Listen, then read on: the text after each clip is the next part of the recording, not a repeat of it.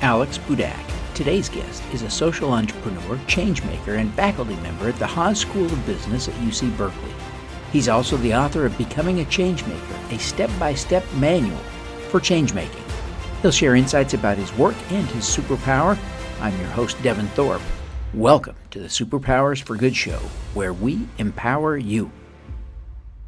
Alex, thanks for coming back on the show. It is so good to see you again. Uh, you know, we go back uh, over a decade now since we first connected. And uh, boy, what a stellar career you're having. So thank you very much for being with us today. Uh, Devin, the feeling's absolutely mutual. Uh, thanks for having me back. Great to be with you. Oh, it, it, it's exciting. And of course, now you've written a book, an amazing book. Uh, people are just loving it. The, the praise for the book is really impressive. But uh, the book, Becoming a Change Maker is the same name you have for your class at Berkeley, where you uh, teach. Um, tell us about the book. It's a dream come true to be writing this book. But I have to say, you know, Devin, you've written a few books. I'm a reluctant author. So I did not set out to write a book. Um, yeah. I'm kind of a skeptical author. Uh, but as you mentioned, I teach this class at UC Berkeley called Becoming a Changemaker. Um, and I had enough students that came up to me after the class and would say, you know, the class was life changing for them and transformed them, and it should be a book. And I sort of brushed off the first few of them. But after you know, a couple dozen, I said, well, okay, maybe there's something there. And so I wrote this really as a tribute and in service of them. Um, that got me past my lack of grammar, among other things, to just you know get this book out into the world, to take the magic of this Berkeley class and make it accessible to folks around the world it follows the same structure as my UC Berkeley class. So we start with understanding what is a change maker mindset? What are some of the traits that great change makers have in common, irrespective of roles or of sectors? And it's based on some of the original research that I've done, something called the Changemaker Index, a longitudinal study of how change makers develop over time.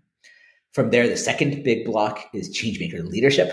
So we look at what does it take to actually lead change today? What are some of those old fashioned models of leadership? How can we reinvent that for today? Things like influence without formal authority and using vision as a way to catalyze change and bring others along the change journey with you. And then the third part, which brings both mindset and leadership together, is changemaker action.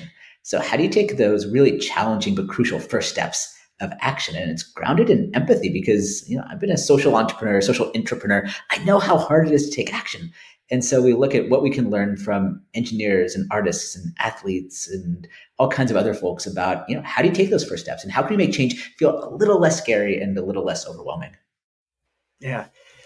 The last time I had you on the show, uh, you taught me uh, a profoundly important principle and I have reflected on this over and over and over again. But y- you explained how you teach resilience in your class. And I, I, I hadn't really thought about it as being a teachable skill. And yet you described it as, as, as something. And so you teach your students to go out and fail at something in the next 15 minutes, right? Uh, and so they have to go out and say, ask a, a, student with an umbrella to walk them across campus in the rain or whatever difficult thing, just so they can get someone to say no, so they can achieve a failure quickly and come back and report on it. And and I, I began to appreciate that yes, we can learn to be more resilient. And so all of these things in the book are kind of like that, aren't they? They're they're they're skills that we often think of as character traits that are innate or inherited, but but what you've been able to prove over and over again is they're skills you can learn, right? That's exactly right. And so you'll find throughout the book, I've, I've, actually brought in some of these original exercises I have my students do that's usually only available to Berkeley students, make it accessible to all. So you'll be able to try some of those out for yourself if you read the book. But yeah, that's exactly right. That you know, we so often think that our abilities, our skills are fixed, that we're sort of born one way or the other. And now, you know, we think about something like risk taking. I think, of course, there is sort of a biology behind it. We might think about those of you that taken the big five personality test. You know, there's something called openness. And that sort of says, like, what's our biological openness to risk and new things? But regardless of where you naturally fall on the nature scale, I really believe on the nurture scale, we can push ourselves and we can challenge ourselves, and that all these things are learnable and achievable. And that's really the great fun of being in front of a classroom and taking a diverse group of students, all coming with different lived experiences, different backgrounds, different levels of comfort with change, but all pushing them to kind of get to that next level in their development. And I think they see, and I hope that readers of the book will see, that as you sort of conquer one of these things, you realize it's a really virtuous cycle and that you can build resilience, you can build empathy, you can build curiosity. And once you start doing it, you know, the sky's the limit. Some really wonderful things happen as a result. Yeah. In the book, you kick off with a story of Hannah, one of your students, who uh, comes to class with a very dour expression on her face, and you reach out to her to find out uh, what's wrong. Uh, share the story and the lesson you got from that, or help teach her. Yeah, that's exactly right. So I'm used to having a pretty happy class. Uh, part of it is that I refuse to teach class at 8 a.m. because I wouldn't have taken an 8 a.m. class. So she's usually pretty happy. And so when Hannah was sitting there, like really arms crossed, kind of dour look on her face, yeah. I tell someone was wrong, reached out to her because, yeah, know, students are always facing battles I may not be privy to. Uh, but she sort of opened up to me in office hours. She said, look, I had given up hope on being a change maker. Um, she had told me about she was doing an internship this past summer where she was trying to drive forward a new diversity, equity, inclusion effort in the office. And while her direct manager was supportive, she kept running into roadblock after roadblock, both sort of personal as well as systemic. And ultimately, her DI efforts just fell flat. And because of that, she started telling herself a number of stories one of which is that change is never possible and that she couldn't be that agent of change. Now, I think there was still something about her, still some little spark, because the next semester she did still sign up for a class called Becoming a Changemaker. And so I think she had that in her. We started sort of working through, you know, what some of those beliefs were and how we might start challenging them. So we brought in some ideas from positive applied psychology. That's Martin Seligman at University of Pennsylvania he talks about how we can fans setbacks. Yeah, about um, you know, a setback happens. Ask ourselves: Is it personal? Is it permanent? Is it pervasive? Is it that you yourself are the only one that have failed? Well, no. Look at the case of Hannah. That you know she was trying to lead change as a very low level status an intern, uh, intern, a temporary intern at that. Uh, so it's probably not personal. It's not about her you know, pervasiveness? Is this one failure um, emblematic of failures throughout your life? Like, no, she's doing great in school. She's doing all kinds of other things. she's at Berkeley. yeah, exactly. One setback at one part in her life, and then permanence. And that's where she was really struggling because she said, Look, I tried once, it didn't work. It's not possible.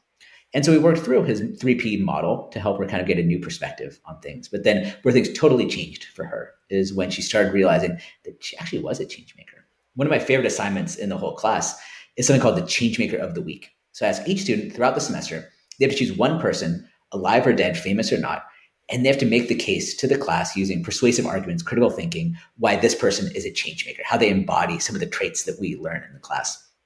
And I love the assignment because that means at the end of the semester, not only have other students, but also I get introduced to dozens of new changemakers um, that inspire me. And we see that changemakers come from all walks of life. Okay, so she does this assignment and she chooses someone who personally inspired her, a woman that had overcome a lot of adversity to still lead change. So she does a presentation. She did a great job. She sent me an email, still perhaps a bit of imposter syndrome, saying, you know, sorry, I did my best, but it, it wasn't that good. And I responded back saying, Are you crazy? That was a wonderful presentation. It was really moving. And in fact, the next day, another student emailed me and said that because of Hannah's presentation, she now had a new spark of change making in her. And I shared that note with Hannah, and she was speechless. And in that moment, she realized that not only had she become a change maker, she had helped someone else become a change maker, which is one of the most powerful things that you can do. And yeah. that got her past all those setbacks. And she realized, yeah, I'm a change maker. Yeah. Yeah. It, it's, uh, it, it's amazing and profound what you're learning. Now, I think it's important for the audience who may not be familiar with your entire history here uh, that you are a, a, real deal social entrepreneur yourself. And, you know, you and I first encountered one another when you were running uh, StartSomeGood, a social enterprise oriented crowdfunding site. Uh, talk a little bit about your personal experience as a social entrepreneur. Well, as anyone who's a social entrepreneur listening to this can identify, it is an absolute roller coaster. Some of the highest highs of my career, some of the lowest lows, and sometimes those highs and lows happened in the same day. I mean, it is just an absolute roller coaster ride. It was exhilarating. It was exhausting. Um, one of the great joys is that by running a platform that supported changemakers all around the world and all different scales, so from like the early stage to the more developed, had this wonderful sort of vantage point into the social enterprise ecosystem. I got to see trends that a lot of other people don't see. I got to see that like mobile health tech was really taking off because we saw a lot of people raising funds for that. And that was a great joy because it also gave me a sense of community. That's one of the things that's been, I think, central to my whole personal and professional life is a sense of community. And, you know, in my class at Berkeley in the book, I talk about how change making is a team sport. I think that we tend to put the lone innovator, the lone entrepreneur up on a pedestal. And, you know, I say this as a social entrepreneur myself. Um, not all of us can nor should be social entrepreneurs. Not all of us have the same risk tolerance. Not all of us, through systemic and other factors, have access to the same capital. So, not all of us should set out to be entrepreneurs but I do believe each of us can be change makers. And so that's the experience that kind of drove me forward by seeing that social entrepreneurship was one amazing way to catalyze change. I did so alongside my co-founder, Tom Dawkins, whom you've also interviewed on your show. Um, but it's not the only way. And so I kind of got inspired to broaden out that aperture a little bit as I thought about, well, who could we involve in change and how can we involve as many people as possible? Oh, it's uh, your history is so profound, and I'm excited that you're bringing this now from the classroom into an accessible book. The book isn't overly long. This is this is not a textbook for your students in the traditional textbook sense of the word, though I suspect your students will read it and maybe assign to. But it's it's a this is a a book for change makers, not for academics, right? That's exactly right. And I refuse to be the professor that assigns his own book to students. So it's optional for them. If they want to read it, they can. Uh, they don't have to, but I hope that many others will. And I, actually, it's been wonderful to see that a number of universities around the country, actually around the world, we're in seven different countries so far, have adopted this as a textbook for their class. It's wonderful to see oh, wow. other people are taking it on. But yeah, one of the driving factors for this is that I think academics – they love or we love to overcomplicate the world for people. We love to use big jargony words and feel sort of exclusive. And so in the writing, I hope you find it really simple, really clear. Not that the ideas aren't complex, they are, but that the reading is simple and accessible. And I want someone who's a 14 year old to be able to take advantage of the readings just as much as a 40 year old or an 80 year old, that it kind of reaches people where they are. And I think inclusive and engaging language is a big part of that. Yeah. Well, um, this is wonderful. You have done so much. I, I think now you're 16 or 17, uh, and I look at all that you have done in your young life, and uh, I'm I'm just amazed. Uh, what is your superpower? I mean, I think a superpower is that I'm comfortable with not being good at a lot of stuff. I see among a lot of people that we feel like we have to be good at everything. And I've sort of learned in my life that there are some things that I'm good at. And there's a lot of things that I'm really bad at. Devin, if you want someone to go fix your home, don't call on me. I'm not the right person for that. If you need someone to do your taxes, I'm not the right person for that. Um, but I've gotten comfortable that there's a couple things that I really, really love. And when I find both that passion, that sense of purpose, and things that give me energy, I can go big on that. So I found that teaching is just my calling. It's what I've meant to be doing. I love being in front of a classroom. I feel that sense of flow where a two hour class just flies by and I don't even know because I'm just so immersed in the experience. Um, and I think that's only possible because I'm willing to say there's a hundred of other things that, you know, maybe with a ton of hard work, a ton of energy, I could get decent at, but I'm kind of okay with not being great at it in service of really playing to my strengths and playing to my passions. Yeah, that uh, that is such a an important uh, superpower. That ability to live with the the, discomfort, maybe not being great at something, uh, but it you know there's good data I think that to suggest that uh, there's power in that, right? Because the things that make people exceptional are the things they're really good at, not not an ability to be good at everything. Uh, it's an ability to be good at something. And so part and parcel of that is being able to accept that you're not good at some things. So I, I love that. I just love that. Uh, can you think of an example uh, that you could share of a time in your life or career uh, when you have specifically leveraged that power to accomplish something? Um, that's a tricky one because I'm really asking for a time when you accepted that you couldn't do something and then were able to do it. but do you have it? Can you think of a time that you were able to do something because of that superpower? Yeah, well, I kind of think back to my my book launch, and it's a funny thing about writing a book, and you know this well, I'm sure, is that um, we think that the main skill in writing a book is writing the book, but actually a really important skill is the kind of marketing promotion of the book. And that's something that feels really uncomfortable to me. One of my core values is humility. And so I'm just not a guy that's going to stand up and, you know, get a billboard for myself and like, look at me. And yeah. um, in doing the book launch, I got a lot of advice from people that, you know, worked for them, but I think is honestly not great advice. You know, they're saying things like, play around with Amazon categories. And, you know, imagine that you have a book where you tell a story about a gardener, well, then list yourself in the Amazon category for gardening because that's less competitive than leadership, and you could be an Amazon top seller, right? There's all these kind of like tricks you can pull. Didn't feel yeah. right to me.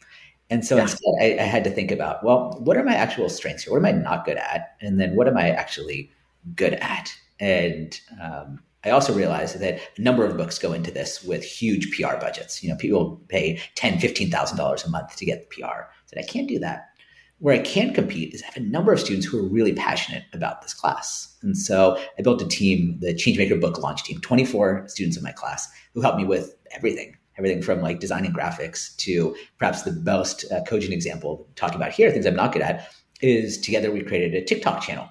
And in it, I totally delegated. My job was just to get in front of a camera, come up with ideas, talk, and then they handled everything else. They handled the graphics, handled the editing, and, and so on. Um, know, in saying yeah. that these things I'm not good at, I'm not trying to make the case that we shouldn't have a growth mindset. We shouldn't try things. I think that's really important. You should try a lot of things. Yeah. Um, yeah. But Greg McKeown, uh, author of Essentialism, he says essentialists um, try more things than others, but commit to fewer. And that's kind of an approach that I tried to take, which is I want to try TikToks. I'm putting myself out there, but I'm also saying that my sort of strength would be you know, coming up with the content, doing the 30 second clip, but then someone else is probably better at putting it together. And it became this really beautiful collaboration, kind of a cross generational collaboration, Gen Z and me, a millennial, um, put together some really cool videos. And I think that would not have been possible and certainly wouldn't have reached those levels if I said, no, nah, I'm going to do this all myself.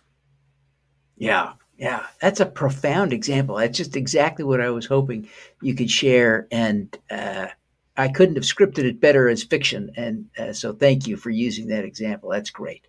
Now, let's go to the next step. I, I, I don't think you call this out specifically in your book. Uh, I haven't finished reading it, so maybe maybe I'll get to this chapter. But how would you coach someone to accept this. You talk about a growth mindset in the book and so many of the other things you've talked about today, but how would you coach someone to accept the this idea that I'm not good at everything and that's okay? How do you do that? Um, the first is recognize that change making is a, a team sport, that I believe you're going to do your most important work through and with other people. So there's a mindset shift that has to happen here um, I see this a lot in my students at Berkeley who are high achievers and they want to kind of take things on themselves. Because if you look at how they've gotten to where they are, it's because they've done everything themselves. You do really well on individual contributor tasks, whether that's the SAT or AP chemistry tests or whatever. Uh, but then the real world, and certainly the world of change making, requires working through and with others. So I think two shifts that I make here. The first is I'm inspired by, I had one of my favorite change makers, Sid Espinosa He's the first ever Latino mayor of Palo Alto, California. And at the time, he was VP of philanthropy at Microsoft. He came to speak to my class. And a student asked the question, which was like, you know, how do I create change but without burning out? And this student was particularly interested in climate. He said, look, we've got to stop thinking about change as an individual sprint and start thinking of it as a relay race. That our job, especially when we think about change, like big systemic changes like climate, probably won't be solved in our lifetime um, we've got to stop thinking as an individual race and instead a relay where our job is to pick up the baton from those who came before us advance the baton as much as possible in the 10, 20, 30, 40, 50 years we're working on it. And then when the time comes to pass off the baton, to not just hand it off, but make sure that those that come after us are set up for success by mentoring them, by guiding them, by supporting them. So that's the first kind of framework shift I think we have to make, which is that it's not up to us individuals, it's up to us collectively. And then the second thing I would say, uh, I have a tool that I use in the book. Uh, it's called the Changemaker Canvas, which breaks change down from complex and overwhelming to actionable steps. And in it, one of the things that ask all changemakers using it is to think about their team. Who are the people that are working on this? And many times when you start out as a changemaker, the team is you. It's just, you know, one person. And that's fine. That's how many change efforts get started. But I want you at the very beginning to think about what are your unique strengths? What are things that give you energy? And then how can you build a team around that? Recognize what you are uniquely good at, and then have the humility to say, well, what could other people do? Now, I also recognize that sometimes that's not a luxury of having a team of five people right away. But I love the words of Joel, who's the CEO of the company Buffer. Um, and he talks about the job of a CEO is to fire yourself. And so maybe you start off as a social entrepreneur and you have five jobs. You're the CMO, you're the CFO, you're the CEO, et cetera. And then as soon as you get a little bit of budget or you convince someone to join you who's you know, better than you at marketing, you fire yourself from marketing. Let them take it. And then as soon as you can hire a CFO, you fire yourself from finance. And you keep going and keep going and keep going until you find that thing that you're uniquely good at. So even if you don't know exactly what it is yet, think about how can you fire yourself as you go along, as you're doing things. And again, in the StartSomeGood days, I was doing a ton of things I was bad at. But as soon as we could get, for instance, a social media manager, and I'm like, wow, they're really good at this and they have way more fun at it than I do perfect. Time for them to run with it. Yeah, yeah. That's brilliant. That is brilliant. And it, it really is helpful to see how powerful the ability to recognize your own weaknesses can be. Uh, and in a strategic, thoughtful way. It's not about uh, overcoming weakness. It's about recognizing, acknowledging them, and and and letting someone else do that stuff. It's really, really helpful. I really appreciate that. Such a great insight. Well, Alex, it's been a thrill to have you on the show today. Uh, before we wrap up, I want you to take a minute and tell people how to find the book. Uh, let's make sure no one uh, is confused about the how to find becoming a change maker out there uh, and how they can connect with you, social media or otherwise, uh, if they want to be in touch. Oh, thanks so much. Yeah. So you can go to changemakerbook.com. We've got links there. And you can buy it really anywhere you buy books. It's on Amazon, Barnes and Noble, at lots of local retailers as well. And you can can find all those links at changemakerbook.com. Um, if you're curious to take a look at what your greatest strength as a changemaker is, you can go to changemakerbook.com slash index. And you can actually take that survey that I mentioned early on, that longitudinal study of changemakers and then would love to connect with you. One of the greatest joys I have as a teacher and a writer and a speaker is being with people wherever they are on their changemaker journey. So best way to reach me is through LinkedIn, which is my main social media platform. So just my name, Alex Budak. Um, would love to connect with you there and tell me about your own changemaker journey. Let me know how I can support you in it. Uh, changemaking is a team sport and would love to be there for you.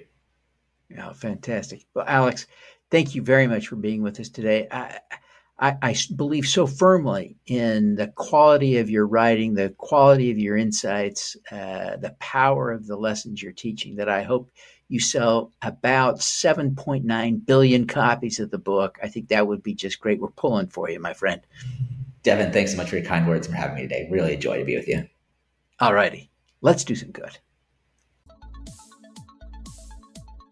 Thank you for tuning in to the Superpowers for Good show. Twice each week, we host changemakers who share their impact, insights, and superpowers. Don't miss another episode. Subscribe today at superpowersforgood.com. That's superpowers number four, good.com. Be super empowered. Get your copy of the book, Superpowers for Good, as an ebook, audiobook, paperback, or hardcover edition via your favorite online retailer. Interested in having me speak to your company, organization, or association? Visit devinthorpe.com. Then let's talk. Now, keep using your superpowers for good. Together, we can reverse climate change, improve global health, and eradicate poverty.